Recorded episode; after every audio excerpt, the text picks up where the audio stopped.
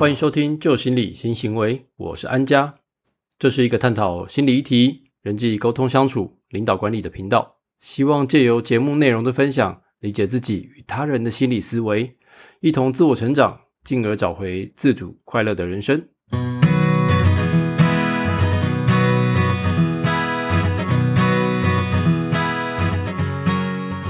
今天这集哦，要来跟你聊聊自我效能感哦。而开头呢，先跟各位哦分享一个小故事哦。近期啊，我在某个课堂上陆续接收到同学们相似的提问哦，像是有人问到说：“哎，老师啊，我觉得我写不出属于我自己个人的关键字，哎，想不到正面的表述，请问该怎么办呢？”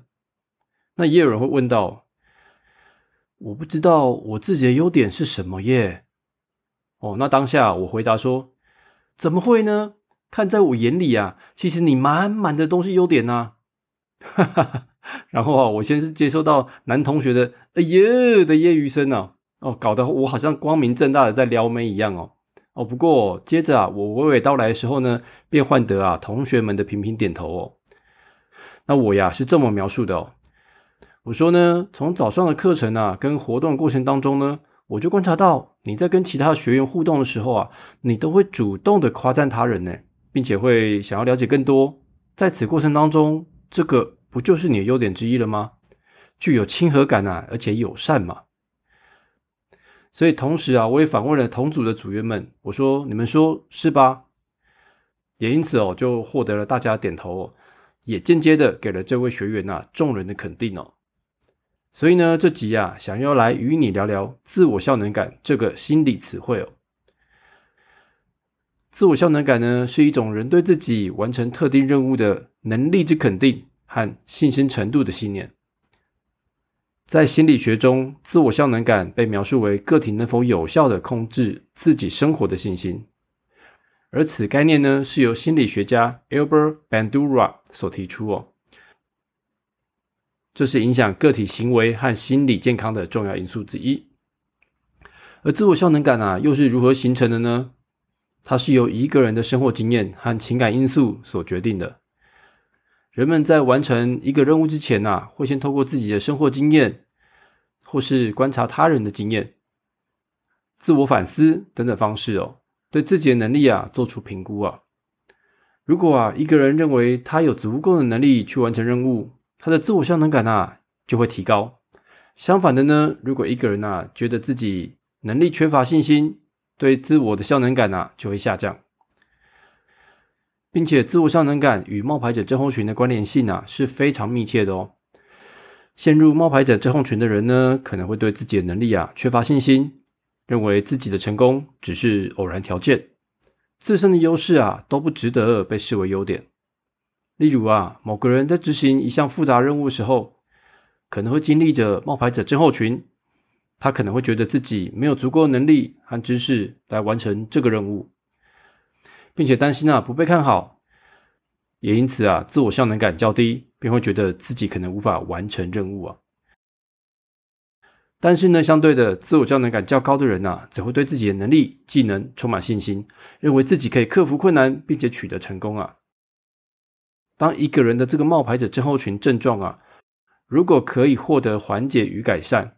他的自我效能感呢，也有可能会相对的得到提升哦，因为他开始相信自己的能力和价值，对自己的能力和潜力有了更多的信心。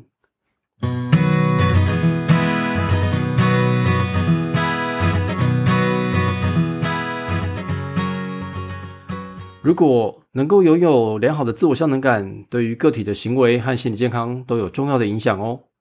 我这边举几个例子来做说明哦。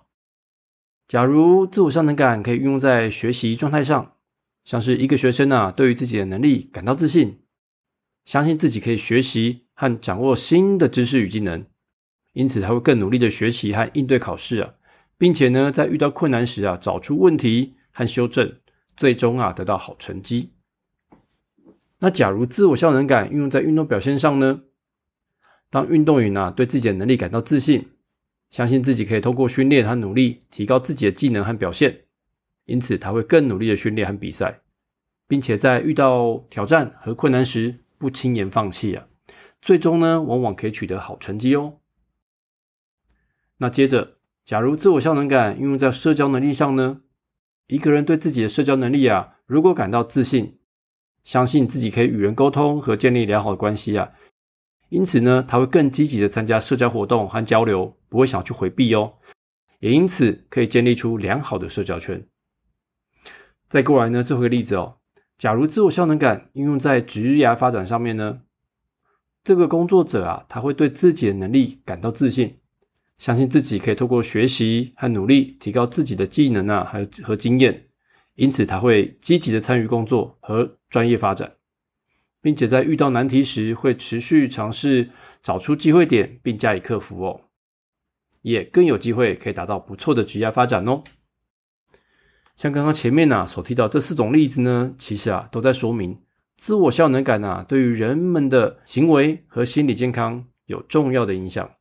如果一个人对自己的能力感到自信，他会更积极的参与各种活动，并且更有信心和动力去克服困难与挑战。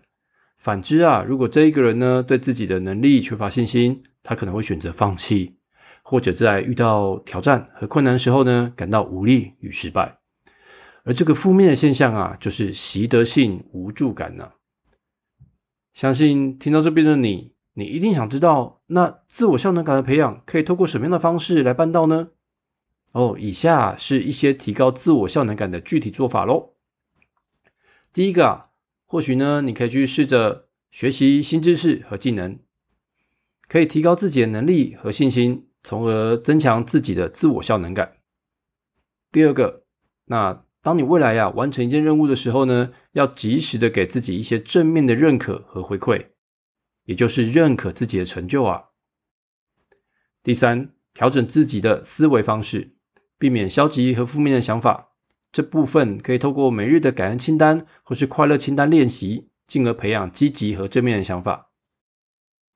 哎。假如你是第一次听到感恩清单或是快乐清单这个词汇啊，我这边简单的概述一下可以如何执行哦。请你呢每天在睡前回想一下，今天一整天的过程当中啊，有什么样的人事物值得让你感恩？那又有什么样的人事物让你感到快乐？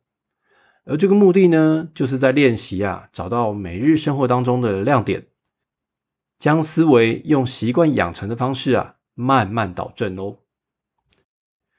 接着第四点呢，你还可以去试着观察和学习那些成功的人呐，并且在必要的时候模仿或者是揣摩他们可能的行为，去思考看看，在这个当下的情境，诶，这个成功人士他可能会怎么做呢？这个目的啊，就在于提醒自己啊，哦，原来我还可以这么做。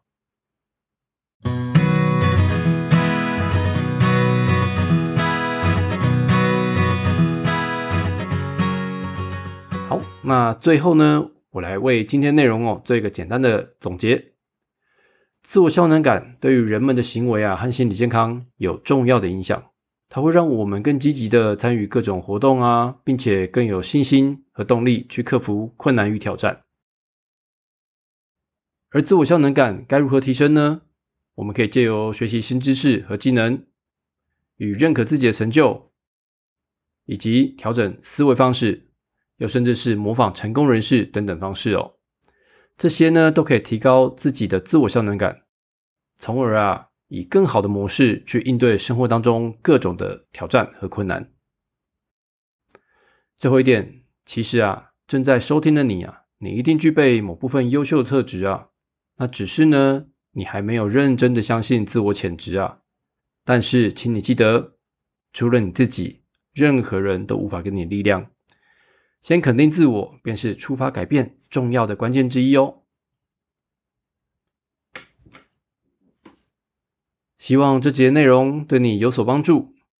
如果你喜欢我们的节目，别忘了分享给你的亲朋好友们，并请给予我们五星评价与鼓励。